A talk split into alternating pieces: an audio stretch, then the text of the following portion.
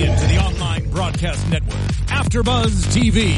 Over 20 million weekly downloads in over 150 countries, and your number one source for after-show entertainment.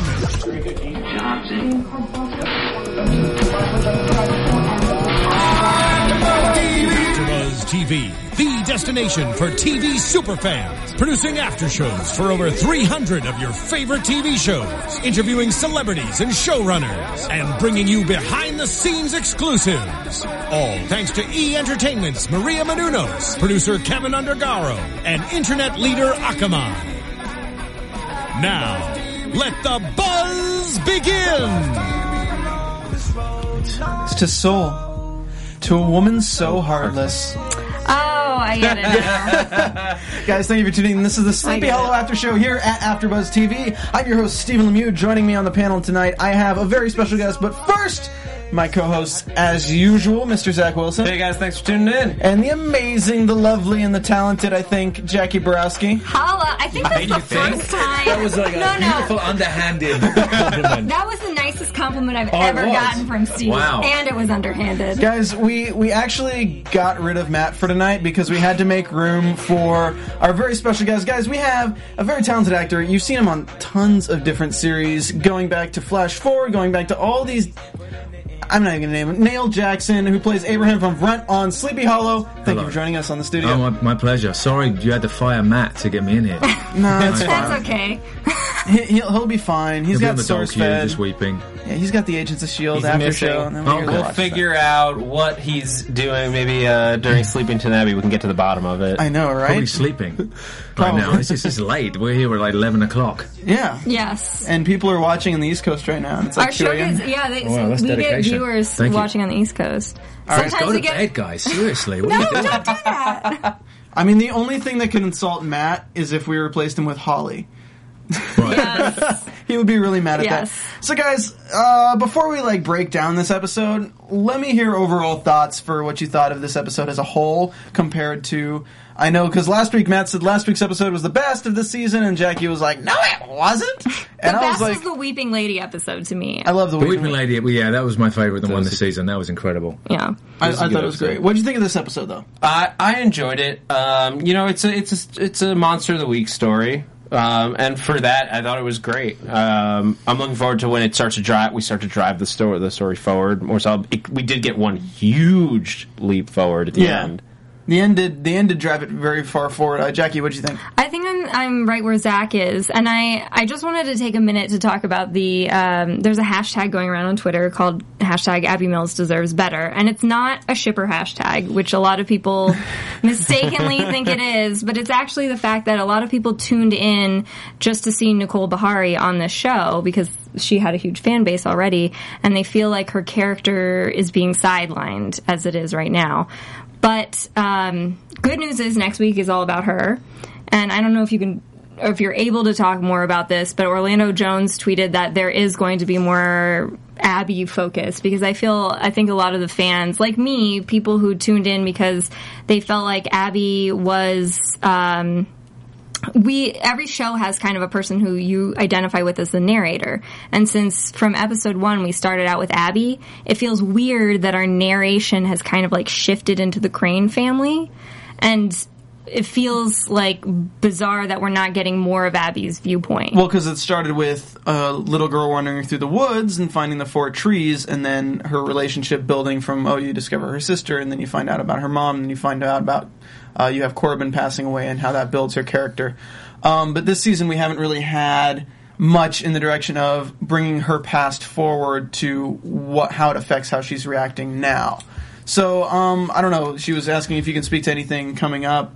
Well, I mean, on that, I don't think that there's been much of the. I mean, they've changed the formula a lot since last season. I mean, last season there was a lot of flashbacks showing about who Ichabod was and a lot of stuff that happened before he ended up being transported 250 years into the future. And there hasn't been a great deal of flashbacks, which I know the fans really miss and have, and have been looking forward to. So, as much as they haven't kind of developed, um, as you said, Abby's character as much and, and, and brought her perspective through, there's been not as much of Ichabod's um, perspective of who he was before. Yes. I think so. So I think they're they're two elements that I know towards the end of this season they do re- redress that a lot, and they start showing a few, quite a few more flashbacks as we go into ten and eleven, um, and then there's some cool stuff that happens with Abigail's character as well. That's cool. I'm, That's I'm looking awesome. forward I'm to glad that. to hear that. And on that note, I do actually kind of agree that that's kind of uh, that is useful because if you do think of it in terms of building different characters, you're right in that Abby was built out a lot last season. So now we have this season, and we're building out Ichabod's past and his relationship with Katrina a lot more. Albeit they're not making they're not writing Katrina how a lot of the fans would have preferred it as a strong female character, but, But that de- that develops as well. That's been, I mean, it's been really interesting. Like talking to Katia Winter, who's playing Katrina. I mean, she was she was in purgatory all last season, both as an actress and as, as a character. As the character. Because basically, all she was brought in was to be this figure in the smoky glass saying uh, um, Ichabod. She didn't really have a lot to do last year, and, and, and she said, as an actress, she was just sitting in a hotel room, as she said it, doing um, st- angels in on, on the carpet, counting the ceiling tiles, because she was just bored. And now they're starting to bring it in, but because she's been in purgatory, the story that they've done is that she doesn't have her full magical powers, and so we, we saw a glimpse of it in the Weeping Lady where she got out and she she kind of fired this light bolt at Headless, and slowly she's starting to develop her powers, and we start to see them happen more toward the end of the season as well, um, which is going to be fun to watch. I think that actually that scene, the scene that happened in the last episode where she's trying to do like a locator spell and Yeah. then she's trying to destroy, she does the locator spell and then she tries to destroy this heart and then Abby steps in and finishes the spell. We've actually had some fans suggest that maybe Abby is a witch as well. Right. And we've had, I mean, watching this episode, I thought that was pretty solidified. The fact Yeah. that she can just say the words and magic happens. Yeah, I'm amazed at these people who can just read old Aram- Aram- Aramaic or whatever it has Right? to be Latin, just straight off. The, I mean, I, I've s- trouble just reading out loud if it's from a cereal box. SATs these days. Yeah, I know it's tough. So suddenly they can wheel off these monosyllabic words and the, the polysyllabic words and everything else like that, and they just do it with ease. I mean, Bruce Blows Campbell away. couldn't even say Klaatu Barada Nikto. I know, what an idiot.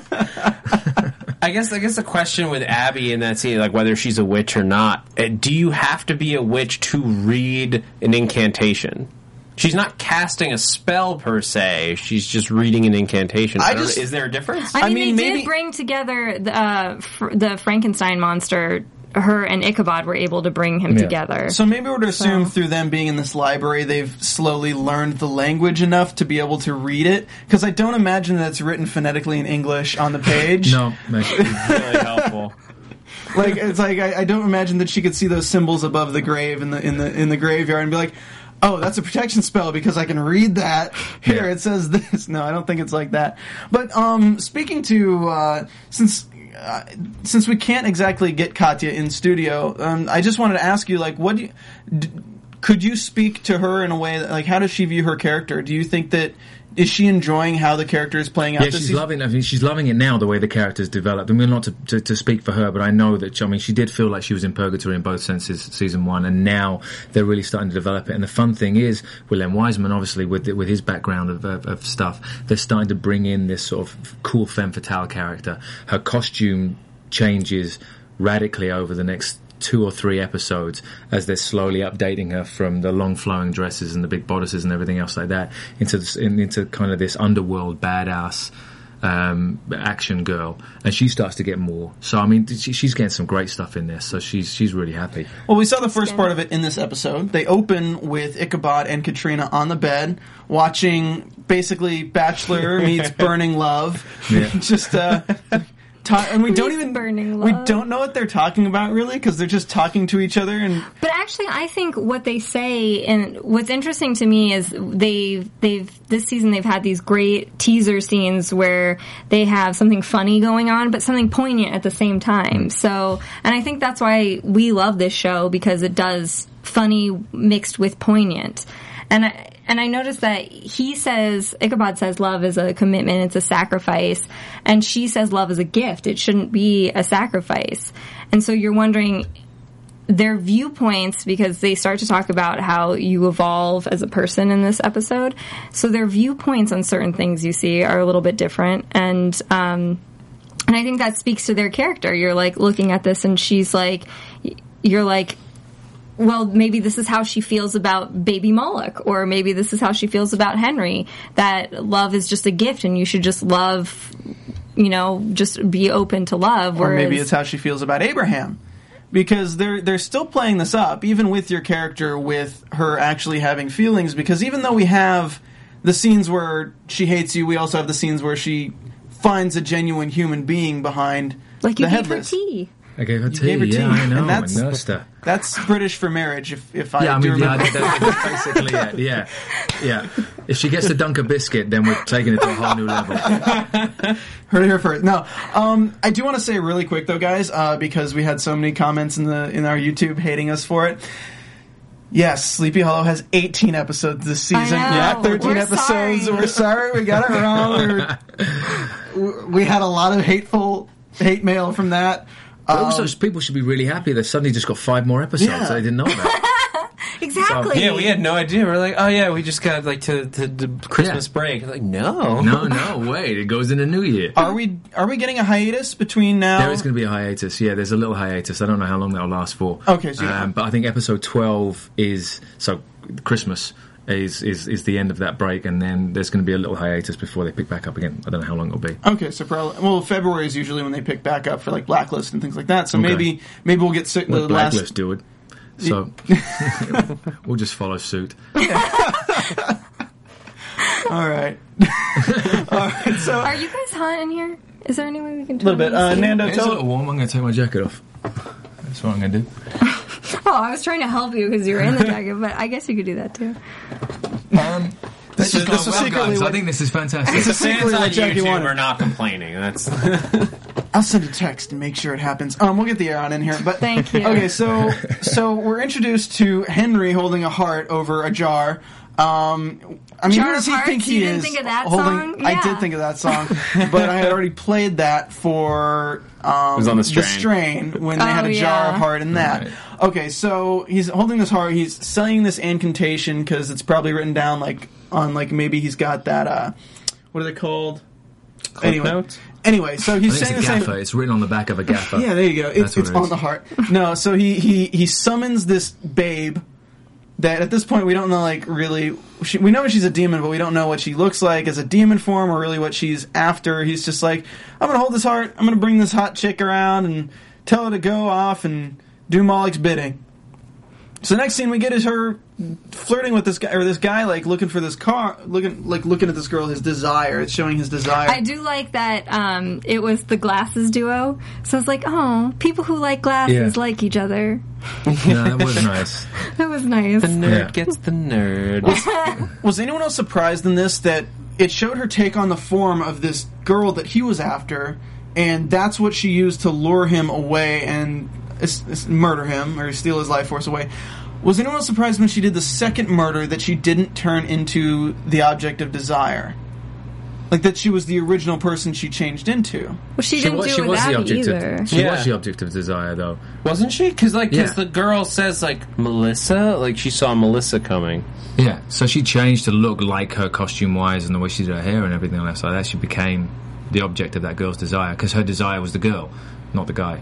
I know, but I, it, it didn't ch- it didn't change into the person like it did for the first one. I think the idea is supposed to be that she did change. Maybe we didn't see it because they were just like sh- Oh, the illusion shooting kind of style. thing? Yeah, like Yeah. but like she, Okay. the girl saw Melissa, even if that wasn't like what we saw the whole time. But then Hawley would have seen Abby, is what I'm saying. Yeah, I Unless mean, she was he dressed really, like Abby. Unless all he really desired was to get some that night. You know? right. No And, one uh, knows with Hawley. I, I was getting some from demons long before it was cool to get some from demons. oh my gosh. Not today. every day. Great thing about this Sleepy Hollow podcast, my jokes get old, but They everybody's just get old. They just get old. There's no good side. Moving on. good side. Okay, so moving on. So with this whole storyline, the, the interesting thing about this show is some episodes are very jump back and forth, and some are just very like timeline where it's- Sequential, yeah. So this one was a very sequential episode where it's it's kind of hard to like break down character development when it was very creature of the week. Um, but we did get um, we did get that interesting scene between Hawley and Ichabod, with Ichabod discovering Hawley's true intentions for Abby, and Ichabod trying to be the wingman. I thought that was. I thought that was. Um, Do you think Wingman? I thought he was like playing the dad. Yeah, I thought it was more like him being the dad. Like, what are your intentions towards her? Well, I mean, when he's speaking to Abby, Wingman, when he's speaking to Abby, he's like, "So, if there's ever a social interaction between you and this Hawley hmm. fellow, I just think it might be something I can approve of. What are you thinking?" How's Steve's British accent? That's lovely. How is I, I thought I was back home. That, that was incredible. Oh, just it's gonna get a lot worse later. Thank you, thank you, appreciate it, I. I love the way that they play with jealousy a lot with this one because I mean, obviously, there are people out there who want Ichabod to get with Abby, and, and Oh, I'm and- one of them. Yeah, and Yes. and, and they kind of tease that in the writing and they tease that in the performance a little bit, and they were playing with the jealousy a lot between, obviously, um, Katrina suddenly being the third wheel in that, it, and, and and playing around with who was the third wheel in that relationship, Mm-hmm. and then the same with Hawley coming in and and who was the third wheel in that relationship. So I love the fact they were playing around with that. Well, we did get the argument between uh, Katrina and Abby, and that that is like the the love triangle argument when Mm-hmm. they're discussing like, oh, this could be something. This this is a succubus. What? Or they're trying to decide what the or discover what this is. Um, can you guys speak to this scene? I, it's not as fresh in my mind as it would be for you, Jackie. I mean, uh, basically, what she does is they're in they're in the graveyard, and um, and she's trying to tell Katrina that a she's being condescending towards her, and then b that um, that they. Uh, sorry, I was put on the spot. Thank you for turning on the AC. That.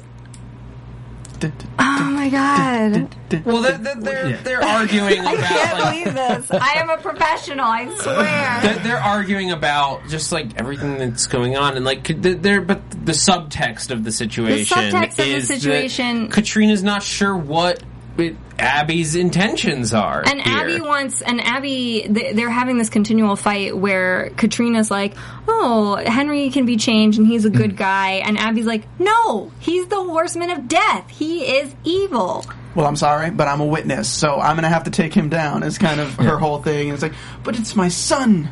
Well, Yeah. I like, I like the thing that they did in this one as well. Was of course she's got the mother's perspective, and Abby's relationship with her mum is so frayed. Yes. Um, so she doesn't see to kind of feel that motherly and Abby love. hasn't been a mom either. no, she hasn't been a mum, and she's been single focused, and she hasn't really had that love in her life. So she's kind of emotionally less emotionally connected to things. It would seem, and she's cut that side of her brain off. She's going to be a witness. She's going to forego pleasure and all that kind of stuff. And what's really interesting that I want to see them play with is the fact that Katrina is she's on Team Good, but she has such a strong connection to Team Bad Hmm. that there there are a lot of people shipping uh, Headless and Katrina. It's hashtag Headtrina. Right. Um, and I, I thought that was cute because they, they do have kind of like I they're prefer playing. Apocatrina. a little bit of magic in there. You heard what he prefers. Okay. I, I feel like we That's a pun jar. Yeah, there's, there's We can that's put a fifty pun cents jar in the in there. jar. We have a pun jar on this Oh, show. you have a pun jar? So It gets really bad. Every time we Oh, say man, I a should've pun or a lot We're paying people literally to watch us. Every time that When you somebody put uses it a that pun, way. Right. we have to drop fifty cents in the jar. Except for last week when Steven had to put a five dollar. Oh yeah. Job. That had to be a, uh, a, yeah, king of puns. It was a pretty And no. then, It was just a very. and then very we give it away joke. to the fans. Right. I mean, we actually have a we have a fan who does her own little Sleepy Hollow review who gave me a shout out on Twitter saying she's stealing hashtag abo- Aurora Abortionalis. Oh no! Can we not bring She's that? So can we get that trending, guys? I, I'd like that trending Yeah. on Twitter. I can imagine that one being a big hit, yeah. Yeah, it's it's Yeah. a very big hit. I'm not entirely sure you want to travel to see that No, decorated across the sky. no.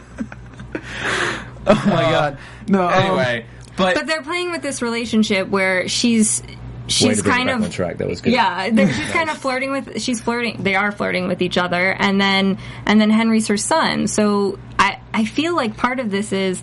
She doesn't actually have that firm of a reason to keep going back and putting herself in danger, except for the fact that she kind of wants to be there. Hmm. She wants to be there and see.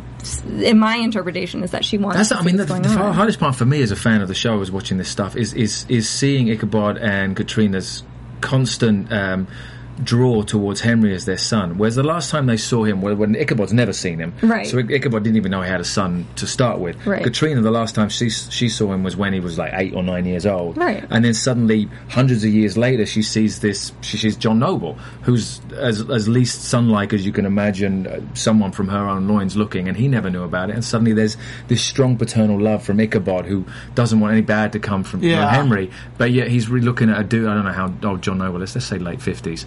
Uh, uh, uh, a, a- a- a- a- a- a dude who's definitely older than him, who he's never even known about. Suddenly, he wants to protect him and take him to Cub Scout camp. Well, what's what's kind of interesting about what you say there too, and I, I totally agree, and it's kind of like, why do you care about him so much? I know he's like your son, Yeah. but like your son's a dick. But yeah, seriously, and you've never even had him. Yeah, and your, your son is a dick. Um, but, but but like, if you think if you really think about it, he is older than Ichabod Hmm. because if, if you say he's like late fifties or whatever, he's actually lived for those years. Like Yes, even though he he's locked in a box, he lived for those years. He's aged to those years. Then you look at Ichabod. Yeah, you're 250 whatever years old, but you were asleep for most of that. You're in a world you don't really understand that well. Plus, So you're however many years that uh, he, He was before he was in like the the box, like a lot dead alive. Or Yeah, but like that's what I mean. Like he's only 25 ish from his time period, and now he's that. That's his age of wisdom. When we have John Noble, who's like 50 age of wisdom, and Katrina, who's been trapped in purgatory, who's got Yeah, like. she, she's been conscious the entire time. 250 feel- years in purgatory. wouldn't that make you insane? I think that would make you a little insane. Yeah, it probably would. Maybe she's not a witch at all. She just thinks that She's she can do this magic. Yeah, she's just a little bit nuts. I feel like she'd be overly attached girlfriend at this point. Like Ichabod, Ichabod, Yeah, yeah, yeah. Ichabod, he's coming to save me. She puts the lotion in the basket. And Mol- Moloch's just like, he's not coming to save you. Just, uh, yeah, yeah. Just become one of those dark, shadowy figures that walks around aimlessly. Please, please. I don't want to hear Ichabod's name anymore. Please. her hair's too bright to to be a dark figure. One. He's like, just be a dark figure with a nice figure. See what you did there. That, Yeah. that's a pun jar. That is a I- pun It wasn't a jar. pun jar, Yes. but it should be a It was a pun punch. Hey, after that last week with the corset running away and everything, that was, that was good. All right, I'm done. Katia Winters is a very attractive actress. That's all I'm saying. And that's why He's not Ichabod wrong. loves her. And I don't think that is all you're saying. no, but but I still I don't really see I and I say this every week, even with the beginning of this show, I didn't really even see the chemistry between Ichabod and Katrina. Like it's hard when in that first scene, I think I think there was a choice there that I disagree with in having them be sitting on top of the bed, fully Yeah, clothed. yeah. I think that was one scene where you're like, they have this moment where they could really reconcile, and yeah, they could still be watching the goofy TV show, but maybe if they they were in put in a more intimate position. Post coitus. Yes. post coitus. They got the Ichabod smoking drawn a up. Yeah, yeah. Smoking a pipe. Because they are they're having this conversation about love and you're and then you see them sitting like this and you're hmm. like oh that's a little bit awkward Yeah, I mean, they haven't really had any intimate moments in order to be able to generate this sort of chemistry because everything has just been lost. She's been lost, and and he's been trying to get her back, and th- they haven't had that intimacy. to But it's just go like something. I mean, as a guy, if I was like dating a girl and then married her, Okay, and then but she, you are and then and then she ended up in purgatory for 150 years. 250 years of blue balls. Can you imagine that? Yeah, and then like she gets out Yeah. of purgatory, it'd be on for like three or four weeks Yeah. straight. Like Yeah. even fighting e- fighting evils can wait. Like Yeah. You got to take care of business. did you business. just pound the table I pounded the table. I feel like if, not even just Ichabod, but Katrina's got to be. Katrina too. She's Yeah. been in purgatory, like awake, and it's like the Yeah. Well, lines. in, I guess in purgatory, do you have physical symptoms like that? I mean, you feel thirsty, you feel hungry, and that's Yeah. right. They say never eat anything, never drink anything. They don't she say had the bone thirst. anything though. So I mean, she could have been in there with some of Moloch's minions. You never know. a girl gets needs. She's trapped away. There's a secret infidelity What plot. happens in You purgatory stays in purgatory. You know. Until somebody is gets that, a key and lets it out. Is that really how baby Moloch was born well, maybe. There's probably a lot of baby Moloch. Yeah, running she's around. got to do a paternity test for the whole of purgatory. I'm really excited about baby Moloch by the way because the last episode I was talking and he looks like a real baby which was a little bit disappointing because I wanted him to have like What are you talking Well, no. about? It's the necklace. You It's the didn't get necklace that? Oh, that makes that's him. right. Yeah, he I'm looks like a baby. stupid. Yeah. he knows because he made the necklace. So, um, No, Henry Parrish made the necklace, didn't he? No, when the Paris was made, and then um, my character enchanted it. Okay, so you put the enchantment on it. I okay, so we're not to expect really So anything does, does malicious that mean there. Headless is a witch? I mean, I don't know. I don't mean, you're kind of like a horseman. I think you can kind of do more stuff. Yeah, I kind of see Headless as a blunt instrument. The idea of him sitting there just with a necklace and just putting this pretty. He can't even speak the incantation. He's got no head, so I don't know how he put the hex on it. An outside person sees the necklace and like the little monocle and no head looking Yeah, through. yeah, just floating through. Well, that's what I, I said before. I want to see a DVD extra with alternate versions of every scene that, that you're in, but with no head. Right. And Katrina's just talking to air. Yeah.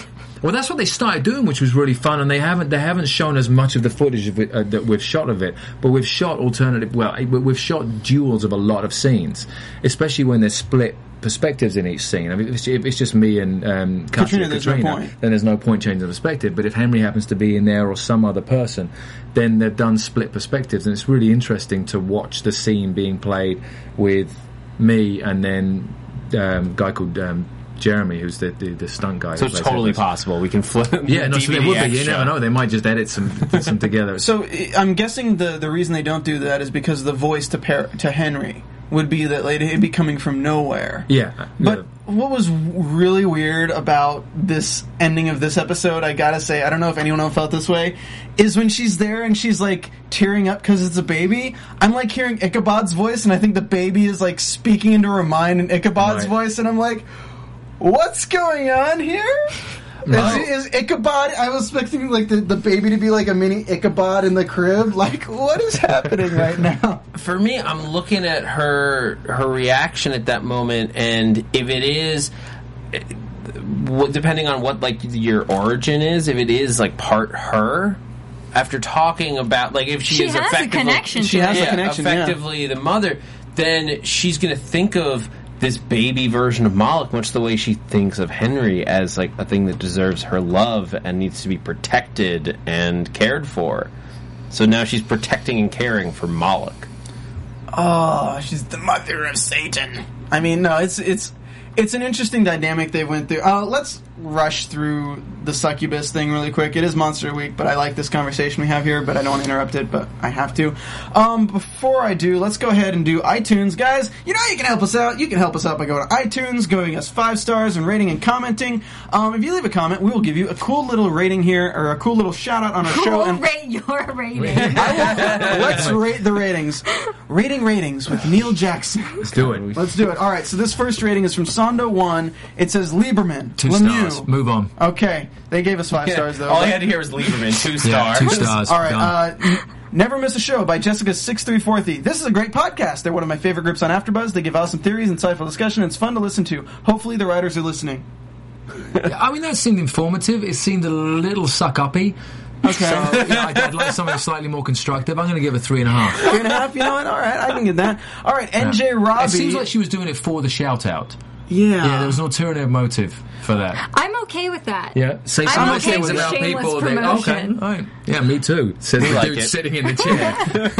NJ Robbie says, "Feel good podcast. I am so happy with the host of this show. Two exclamation points. You are so much fun. You have me laughing out loud. Please keep doing what you do. Two exclamation points. Also, would like to know what other shows you shows you guys host. I will watch the show because of your after show comments and reviews. Two exclamation points. By the way, we host Helix. You can check that out. It's on Netflix now. Watch the after And show The Strain. and the strain and The strain is this complete panel without Neil Jackson. And literally just go lottery on YouTube with AfterBuzz TV, and you'll find Matt Lieberman. What do you give that rating? How many zeros were in the so? Uh, let's see here. There's four. Oh, There's sh- but I'll give him four then. Four stars. Yeah, they're okay, committed you to the were song. you were one zero in the I so. Away. Away from a from a full house. Uh, our next one comes from Punjar Fan by Dave Linnen Yeah, I hate it, Jackie. Linnentud. Aurora Borealis was so idiotic I couldn't stop laughing and had to listen to it around ten times in a row, mainly for the complete and utter disappointment in Matt Lieberman's reaction. I actually like that because they understand that that you're disappointed. It is Steve. not to be encouraged. It is not to be encouraged. What do we give that one? No, that, that one gets a good, uh, a solid three and a half again. I Solid think. three and a half. Yeah. Sorry, Dave. All right, might be even better than the actual show by Gabrielle Ann. Whoa. I'm sorry. That's five off the bat. I like All right, that. got Honestly, candid. Boom. All right, and uh, that's that's it for this week, guys. Again, you get a you get a shout out. I'll read a little bit of her comment. Um, I was disappointed that Katrina was finally out of purgatory and she still couldn't do anything. I'm definitely not a Katrina fan, but I was hoping her presence would cause more attention. But instead, she's kind of a ball and chain. Um, but Jackie was always on point with her commentary and opinions. Can't wait till next week. That's what Gabrielle N said. Oh, okay. Well, good. So Katia I Winters give it probably five gives her a stars for one. mentioning 'cause only she me. yeah, mentioned you. Yeah. Yeah, great. No, she mentions everyone. Oh, she mentions all of us. It's just, it's like, We're not worth reading about. it's a paragraph. Uh, Right, you just kind of you give you kind of Guys, Neil it. doesn't have time for that. I mean, seriously, He's a working actor. it's like eleven thirty at night. we don't have time to stall and just talk about nonsense here at AfterBuzz. No, no, this is this is all on topic. That's not what our professional. hour is Seriously. every week. All right, so uh, the succubus. She takes a second victim out, victim outside the diner, sucks her up good, and then uh, I do like that there there was an LGBT character now. yeah. Yeah. Lagabita. Well, I think there was a lot of people that were worried that the succubus storyline could have like delved into like some really misogynistic yeah, storylines and everything. But I didn't think at all that I that's didn't what think it it was did. because they made it not about sexual desire specifically, but just about desire as a whole. Yeah. So what happens if we combine a succubus with that coin that makes you reveal all your desires? Explosions. Well, I think she can already see I know. your I desires. was So. just hoping. I for- also think that she, the the actress played it in such a way that it wasn't it wasn't so much as sexual It was as psychological. it was like psychological and kind of frightening. Like the way she played it with her with her eyes, it it was scary more than it was like, oh, that's so sexy. You know what it felt like? oh. It felt like um, I can't remember the name of the movie, but it's a guy who convinces people to commit suicide.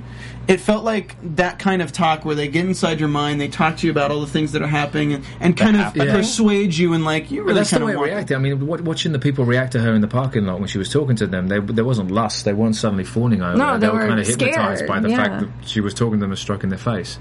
So She knows exactly what's on their mind, what they're thinking. Even with Ichabod, when she comes face to face with Ichabod, um, she's kind of picking him apart. Like yeah, I know, can get into his soul. She knows. I can see that. I can see there's doubt. I can see that you're moving on with your world when she's left behind in the other world, and blah blah blah. It's like, but we can just make that all go away. You know, I just have to like suck some cloud out of you for a second. And I like that there was a clear link. There was a very clear link of this to Henry to Moloch. You saw after every after every shot of her sucking the people out in like the car in the parking lot. Then they cut to her giving the energy into the bottle for Henry. And I, I mean, The pun jar, Henry's pun jar. Henry's pun jar. Yeah. Yes. So that for every for every pun we make, we get to pour more souls on Baby Moloch. For, from now on, for every pun that Steven makes, a bit of his soul goes into the pun jar. They they they hotboxed Moloch with souls, like the, Right. the red cloud all over in the crib. Like if you walked in, like saw a cloud like coming from a crib, I don't think I'd look at that baby. I think I'd probably I- leave the room fairly immediately. I want to see Baby Moloch with Baby Moloch horns and Baby Moloch cloven hooves, kind of like rattling in his cage and learning how to walk. I'm hoping we don't, and what I'm really hoping they do with this is do the the because the preg- pregnancy was the super fast pregnancy, Yes. Yep. nine months and twelve hours. I'm hoping that he's only a baby for a very short period of time. We have him growing up into something fairly soon, like next episode, maybe being like the size of a six year Prepubescent old. Moloch. Because like I hate you guys, Mom and Dad. That's you never let me have any to. souls. I want the ISO six, mom. No, like I, I just, I feel like showing Did you say I saw six? I did. Um, I feel like showing Demon Infant is a little bit too dumb at this point. Like, Adult, just- Mo- Adult Moloch 2.0 is pretty cool. Really? Corey, the guy that does all of the uh, the the makeup and the creature makeup, did an incredible job with um, um, Adult Moloch, and That's uh, I think we see him in twelve. Twelve. Yeah, Okay. I'm So to- excited. to give an idea of how how he grows. So baby now in eight, and twelve he's an adult. Okay, that that's kind of the, the scale that I would like Yeah. then, because we're at episode eight, so that's tw- four episodes to kind of get stages of Moloch of where his Yeah. power level is at, and it's not quite over nine thousand, but it's getting there. Dragon Ball Z reference. Um, but what's super cool about it, it's just if you've ever if you watch the first episode of Z Nation. It's just the, the whole thing with the baby. It's just like so. It kind of kills a show if you have a villain Have that's a baby. it? Hmm? No. I know he's one? seen- I, I host Oh, you the Z? Nation. so- Okay. Yeah. I just, I, I'm I, I just felt blank looks from this side of the table. I. I was tuning out. I was going to Just a happy space in my and, yeah. mind. Yeah, I was doing show Yeah. tunes. Babies, babies are tough villains because there's no, there's very rarely, Are tough That- that's villains. Yeah. But because they're I would love to see classic movies now done with like babies. It'd be great having uh, like Die, Godfather. Die Hard Please, was it with a baby. Yes. That'd be It's great. like it's like uh, James Bond. The chair spins around and is literally just Yeah. a baby sitting in a chair. yeah, and he pulls out a gun. baby just stroking the cat. well, because Yes. That'd be awesome. it's hard. You can't just like fight a baby. Like you can't kick a baby on network television. But Are, you- are you saying you can off network? I know I'm not sure what your stance You can is. do anything on baby, cable. on baby kicking. per se. There's no the, the FCC doesn't have any control over cable, so you can kick Okay, so you can kick a baby. You can Look do at whatever South you want. You can drop kick, kick a it up, baby. kick the baby. Yeah, of course. Don't kick the baby. Yeah. See, Game of Right. Thrones mass killed babies like a season or two ago. There I mean, go. like, what are you gonna do? It happens. But I mean, Right. I, th- I think There's a lot of work for baby actors right now, is what you're saying. There's some great stuff for them. There's some great stuff. Yeah. Except there's high liability. Yeah, yeah. High, when you're doing baby kicking. You may not set. make it through the end of the episode. It just has a disclaimer at the end of the show. It's like, no babies were harmed in this. Baby kicking, possible. or no, babies are tough villains, is what it'll Yeah, say. yeah. But I think I think they also have to they have to play with the fact that there is this bait like that he is a baby and that that brings Katrina back because she I don't think she would be so attracted to him if he were like a teenage kid sitting there or an adult. No, she's Or got she to bond with the it. Yeah, she needs to bond. That's the whole idea. Is that she went back there to kill Moloch, uh, baby Moloch, and, And then she couldn't Yeah. because it's it's a baby. Like how do you do that? So what's going to be interesting is the fact that all of her maternal love for Henry, and he's so evil, yet she still has that maternal love for him Mm-hmm. for some reason, um, is now going to be transferred to this baby that is still because it's part of her. So no matter what, she's going to have that maternal instinct to protect him. It's kind of like Vigo from Ghostbusters in a way, Right. but like. I think it'll be interesting to see how they develop this this new Moloch because it's going to be half Katrina, half Moloch. And is Moloch's, full- is, is Moloch's brain in the baby? This is what I'm interested in. Is, is, is Moloch just baby Moloch, so he's like got baby Moloch thoughts, or is he fully formed Moloch? Well, we had in the baby, and then in No, that I case, that's interesting. It's Baby little Moloch had a nappy on, well, a diaper on, which means that that Henry had to put the diaper onto baby Moloch. I love the idea of it's fully formed Moloch in the baby shell with Henry just having to you know wipe his tushy, and, and Moloch going, "This is fucking demeaning, dude." I really hope I we control get you, that. and you're wiping my butt. I just hope that that fully he grown. trusts him enough to wipe his butt. Right? Yeah. Yeah. he shouts out in his mo- deep Moloch-like language, just like Henry, Yeah. I need changing. Yeah, seriously, I'm wet down here, Henry. I'm starting to rash. This isn't good. I need my pinky. Yeah. What is happening? Send him away and bring me my milk. Look into the mirror. It's funny, I'm there too, uh, isn't it? I can see myself. What's happening? So Don't kick need- me. Kick the baby. Yeah. at that point, at that point, kick the baby. So There's a um, little sleep monitor on the side, and Henry's making his model village. You got the mirror there and a mirror set up, and it's like a baby Yeah, monitor yeah. with a little light blinking. I'm awake and bored. Play with me. Don't you want to play with me? it is kind of Roll like the ball over here. it's It's kind turning of to like Batman. I love, I love it. It's Swear to me.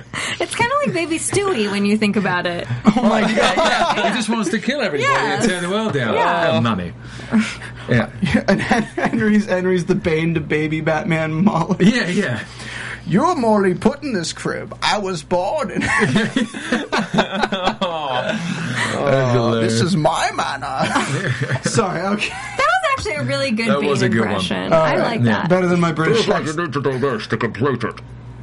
That was pretty accurate. It's really difficult to understand. Yeah. understand. Yeah, Cover your mouth and have a really bad cold. All right, you're doing impressions. You got to do Michael Caine really quick.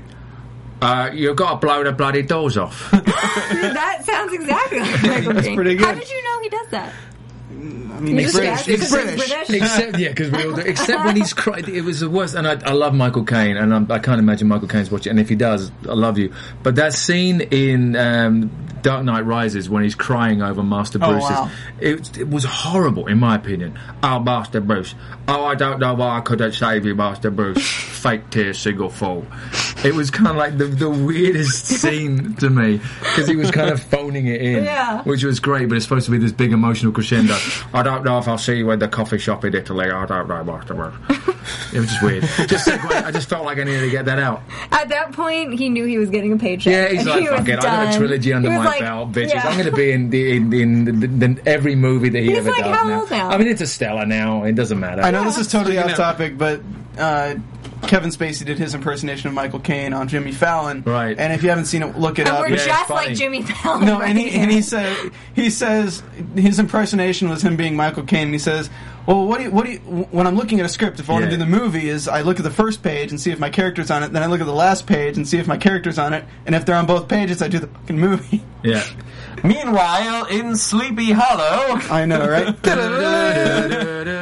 I'm, I'm hearing that song in my dreams. The, the, the composer of that is incredible. Hmm. I really, It's haunting. Out of a, l- I mean, there's so many other shows that are from past seasons and this season. It's one of the things I myth with TV, myth, myth miss with TV shows nowadays is they don't do it. They, they don't do an intro tune. You know, when we were kids, you'd have A Team, you'd have all those cool Yes.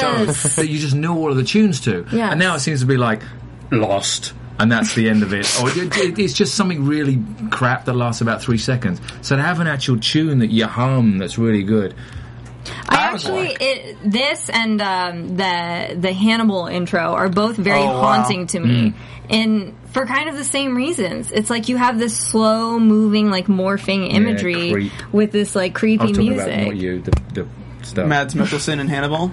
It's It a puts- great show. Yeah, he's good.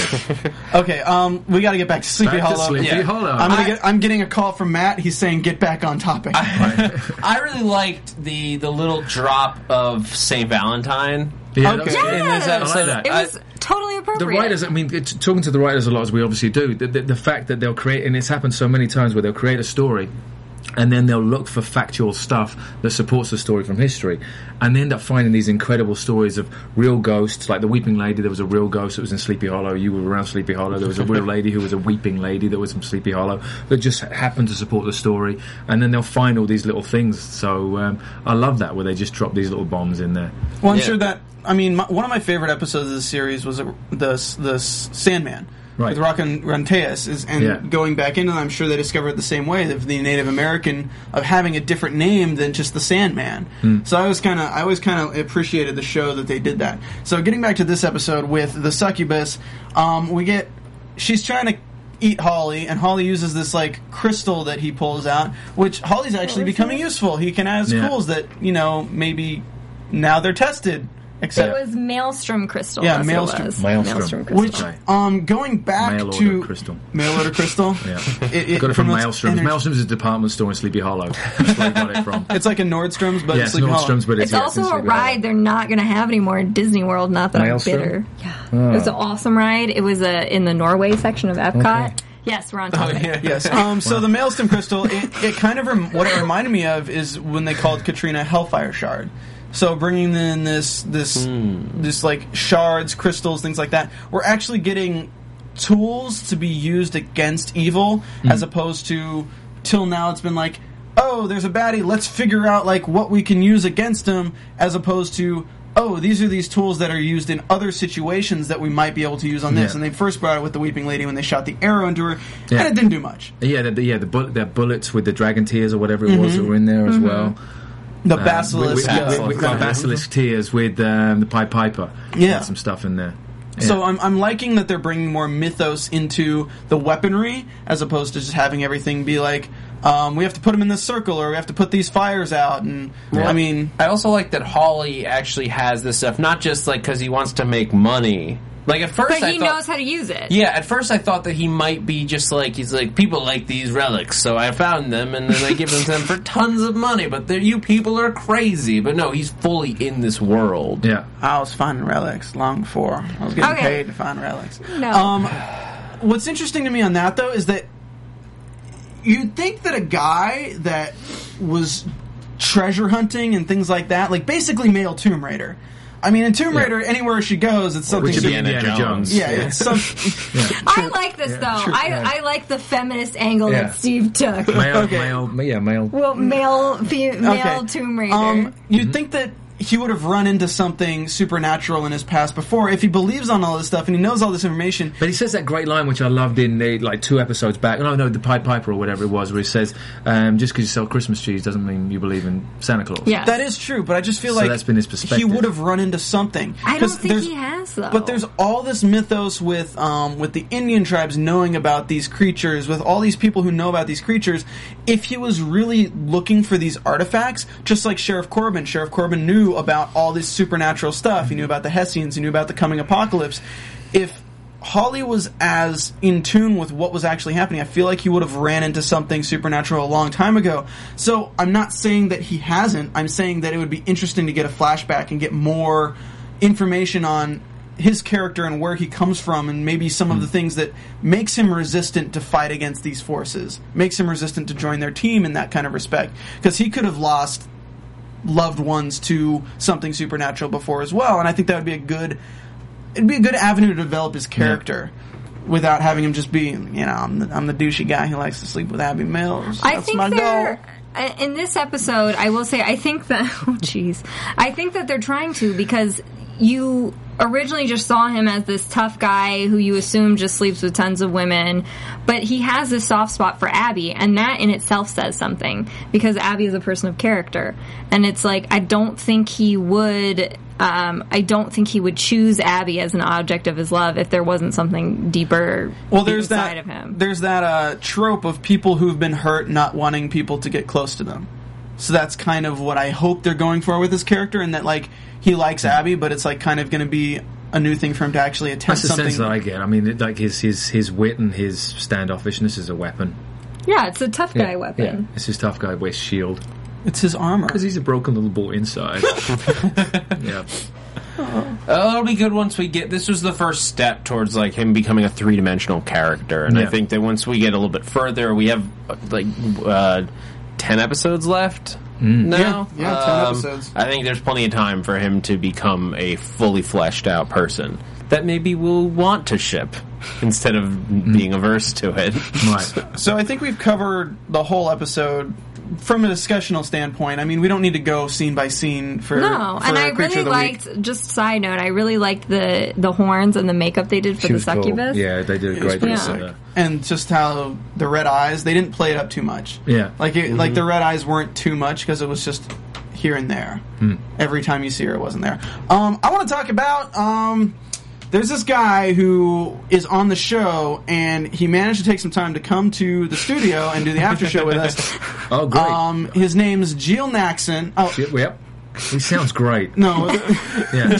Maybe it'd help if you did it in Hawley's voice. you know, we got this guy, No, Gil. Naxon. No, it doesn't help. It, doesn't, help. It doesn't That help doesn't anybody. help anything ever. All right, guys, we got Neil Jackson in studio. Uh, as of course, we've been talking to him all night with Abraham Van Brunt. Um, how has your experience been with the show? Have you have you enjoyed everything that has to do with it? Has there Neil ever loves been? his wig. I fucking hate my wig.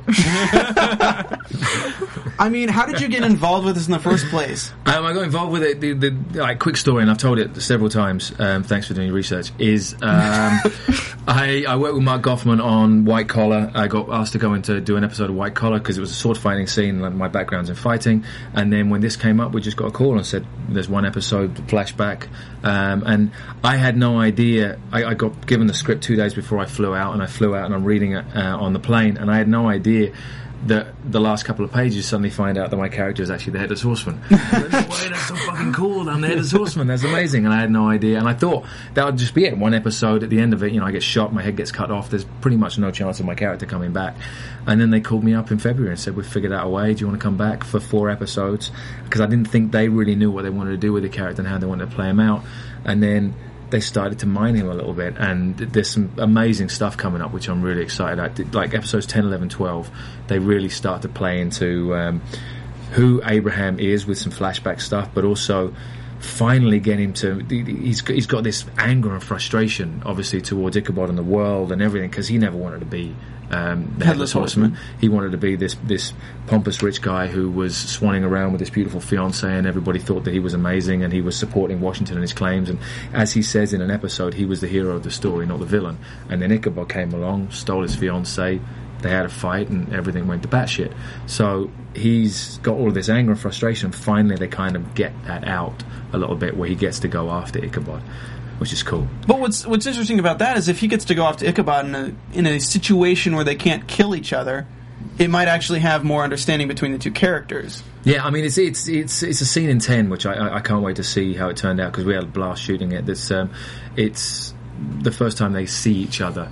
Um, the, the mythology of the necklace slowly gets expanded, so that more people are able to see um, Abraham as opposed to old Stumpy there, and then. Um, we get a scene where he gets to Abraham and, and Ichabod get to see each other and finally vent all the things. And because from their own perspectives, they're each other's worst enemy. Everything that went terrible happened because of Abraham and his jealousy and him being the head, him being the horseman of death and then headless horseman. And of course, from Abraham's perspective, it's exactly the opposite way. Ichabod is the, the, the reason for all things falling apart. So they have this angst and hate, hatred, and we get to smash together physically and verbally, which is so much fun. And just to spend three days sparring physically and, and verbally with, with, with Tom was amazing. Just to be in the studio doing big fight scenes and having big moments where we're, we're throwing out these revelations to the other person. From, from our perspective, you finally get to see how Abraham thinks of Ichabod and vice versa, which was really cool. So a lot of fans are wondering because of the relationship we have with Moloch and Henry Parrish, with how I mean no, sorry, um, Henry Parrish and Orlando Jones. Yeah. And how we have the Horseman of War, which is Henry Parrish now, because Moloch just made him the Horseman of War. But then we have Orlando Jones, who signed something to become somewhat of a horseman. We don't, yeah, Frank, sorry, somewhat of a horseman. We don't know. So, what I'm wondering is if we'll find out the specifications for becoming a horseman, or if it's something that anyone can be one. It just has to be the right situation. Because I'm wondering if there's a possibility for Abraham, Abraham giving up the power of being headless and we getting a new headless. Well, that's I mean that's something I'm, I'm they've, started to explore a little bit, and I'm hoping that they're going to explore a little bit more. I haven't read the the, the last few episodes, um, but I'm hoping they're going to explore more. Is the fact that Abraham never, as we just said, Abraham never wanted to be um, the, the horseman of death, and especially not headless horseman. The whole purpose was he he was killed by the bullet um, from the Hessians, and the only way he could enact his revenge, and the only way he could have some semblance of life, was to end up being turned by Moloch and become the horseman of death. So all was a purpose towards vengeance, and if he had to choose, in my opinion, if he had to choose between his life with Katrina and staying with Moloch and following Moloch's plans, that was always a means to an end. He'd, he'd get rid of Moloch and he'd, he'd move over and, and be with Katrina. So he's only got one foot in Moloch's camp, whereas Henry has both feet firmly planted. I so I think- think that there's element of, there's a chance for redemption. Okay. And I think what's interesting to me about this character as well is that aside from the artillery he carries, he's still, uh, unlike the other people who have somewhat adapted to modern society, he just absolutely refuses unless it's a machine gun. So I, no, I think I think it's telling that he wants he wants to kind of replicate his previous There's also life. not much he can really kind of you know, modernize. You don't imagine him with a, an iPod. he can't listen No, to he, he can't listen exactly. So he's, he's not going to be sitting there watching things on a tablet. So yeah, there's not a lot, a lot of modern things that he can do. But I love the fact that he's still holding on. I mean, some of the things I love about the show, but I love the fact that Abraham still very much clings to the old world and doesn't want to to bring things forward. I mean, he the, the dresses he bought for Katrina are still very classic, old, feminine dresses, and the way that he speaks to her and, and the idea of chivalry and honor, I think are really important things. So, I, speaking to that a little bit, how you can't hear with headphones as, as the headless horseman. Um, yeah, terrible segue. Um, currently, your head is on Franklinstein. Traveling around, Yep. doing God knows what, probably hitting up brothels and drinking lots of beer. I don't, Don't even say, know. don't you dare say that about Frankenstein. Frankenstein is out being a masked vigilante, saving people in some faraway town. So one of the main plot points to drive it forward in the first season was when Headless gets its head back. That's the beginning of the apocalypse. Mm-hmm. So is there any? Is there? Are they going to bring back this this point of? Maybe Headless tries to track down Frankenstein, or maybe Frankenstein comes back and he gets his head back because I feel like you're just digging him for spoilers. That, that, that that's something they do. They, they start to look. I mean, it, it, it was interesting to me the fact that, as you said, Frankenstein just runs off into the hills, and nobody went. Wait a second, there's a fucking crazy monster that we've forgotten about, and he's now running off, and it's now been how many episodes, and he's off, God knows where, doing God knows what. So they do bring him back in. So they, they start to bring Frankenstein back in, at least in the in conversation.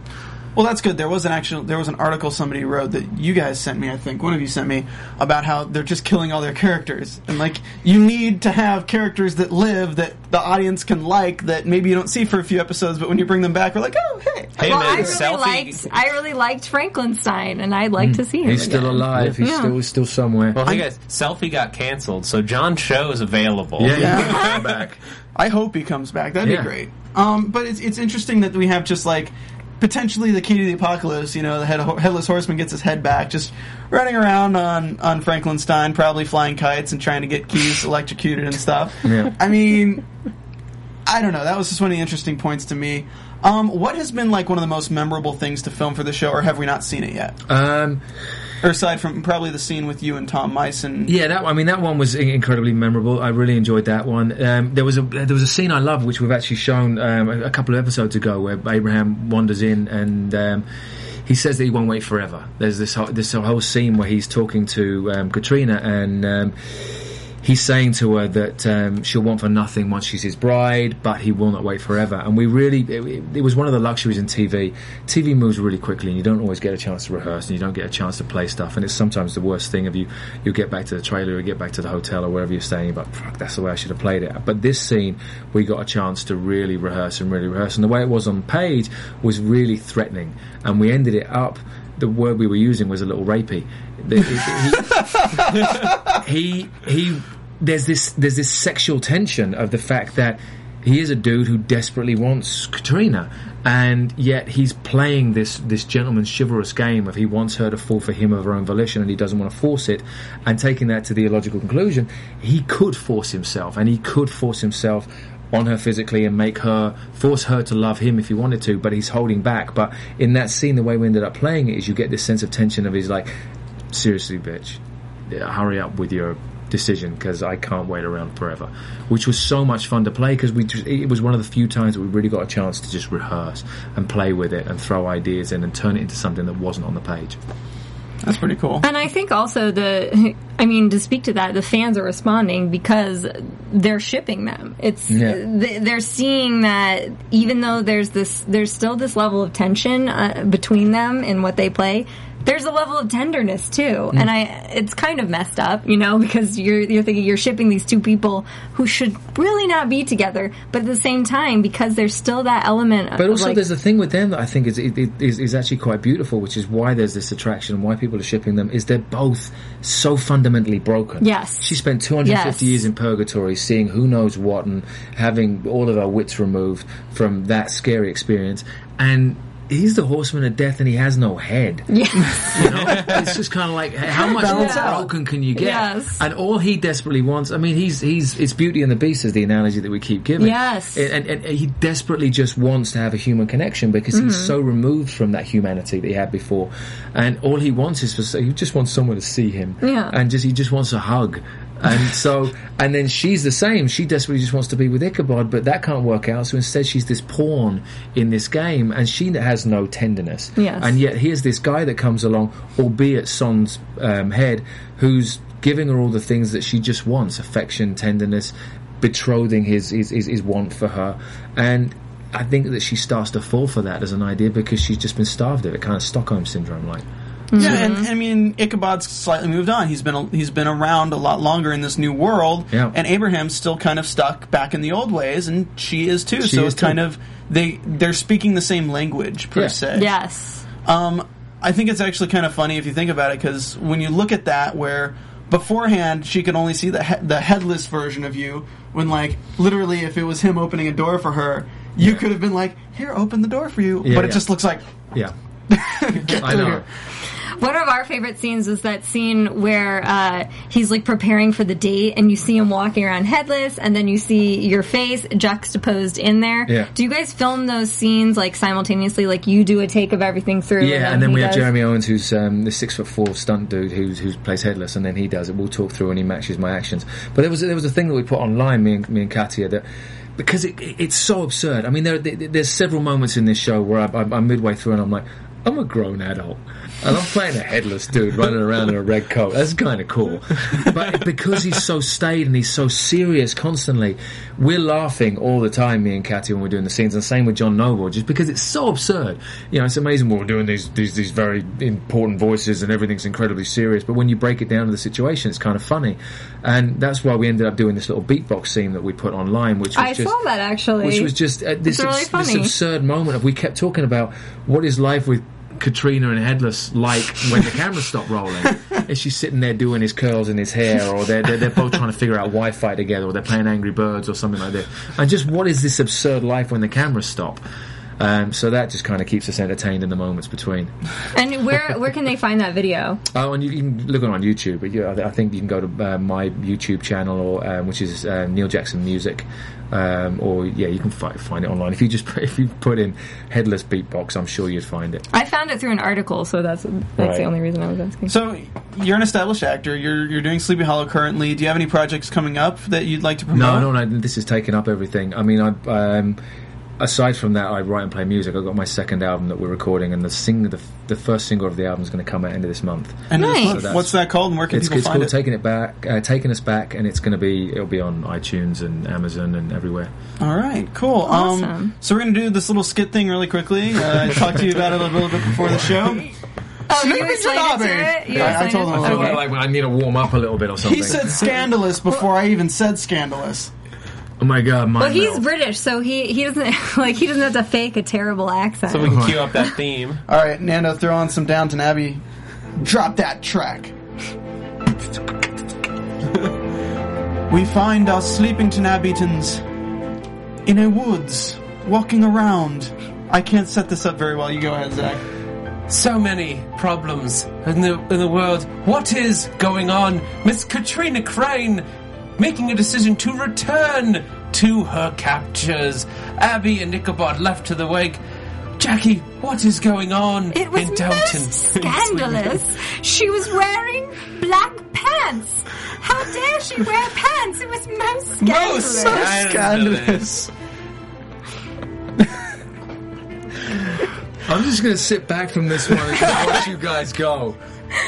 I dare say I saw Hawley walking around a bar with some red smoke flying out his mouth into another girl's mouth. Distasteful. Distasteful and scandalous. scandalous. Scandalous. I say I have seen the worst thing at all this week, for I saw Miss Katrina Crane wandering about with Master Matthew Lieberman, and that I believe is his reason for absence on this day. Betrayal, treachery. Damn Matt Lieberman. You have to do one. Even though mine was pretty bad, you gotta do it. I believe I wandered into the bar and I saw Hawley who had let his hair down in a girly way. Most Scandalous! All right. I think. And be sure to tune in next week for another edition of Sleepington Abbey. I think I, I, think I need to write them beforehand because I'm terrible at that on There- the See, spot. Matt can do him off the cuff. Dude, Matt's Yeah. just Matt's DJ Fawcett on freaking iOS for improv, so he's he's pretty damn good at that. Guys, let's get into predictions. Too bad we fired him. I know. I know, but Well, you, know, Katrina Crane was stole him. you know, all our friends said we needed somebody with a British accent on the panel that wasn't me being ridiculously lame. So you know or what? am I just really poor, whatever it was? Pretty much. Um, so, what do you guys think's going to happen next week? What do you think's going to happen next week? Um, have, I have no idea. I can't remember what that script is. All right. I think Baby Moloch is going to grow up. He'll puke a little bit. Um, he'll spit his diaper. Uh, spit his diaper. Spit his. What do you call it? Pacifier. Um, He can spit in his yeah, he diaper can spit in his diaper. Why not? So, are we He's a rebel. Are we going to depend on Katrina being such a bad mother that she maybe drops baby mom? That is terrible. she wasn't a very good mother to Henry. I'm just saying. That wasn't her fault. It was the impending apocalypse. Child services gets called on baby Yeah. Moloch. Yeah, he gets taken away. They don't have child-proof plugs in their house.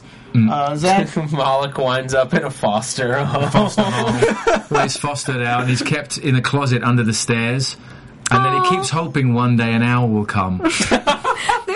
There, we've done so, which is this is why this is funny. We've done so many Harry Potter parallels because we decided that Katrina was a Horcrux because she Right. was a, a shard of uh, Hellfire Moloch. yeah, no, Hellfire Yeah. Shard is what I'm saying. Hellfire shard, yeah. Um, I'm going with the Harry Potter thing. I think that's going to be pretty I spot think, on. I think that Um, could happen. And Maybe then Ra- aside from that, Abbie's mom is supposed to be coming in as a ghost. Really? Ooh. Yeah. I didn't hadn't read that. that. It's yeah. in the previews I didn't see them. when you. I love the fact that I- I'm I surprised watched by them. that as well. I watched on Hulu, so I missed the, uh, the bits of the script I didn't one. read. That makes me think we're going to get Reyes back back next week with Abbie questioning Reyes is what her mom meant. to Oh, I wonder if her we mom's have at going to least haunt Jenny Reyes. back. Yeah. Well, we she haunts uh, Jenny and uh, Abbie.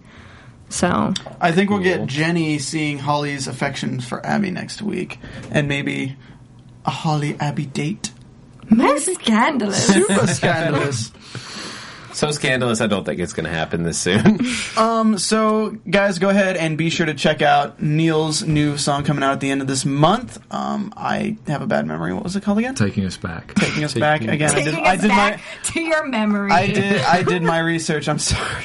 I failed you for the last time, guys. Thank you so much for tuning in. This has been the Sleepy Hollow After Show for season two, episode eight, entitled "Heartless." Um, Jackie, where can people find you? I'm at one two three Jackie underscore B on Twitter, at one two three Jackie B, all one word on Instagram, and my name is spelled J A C Q U E.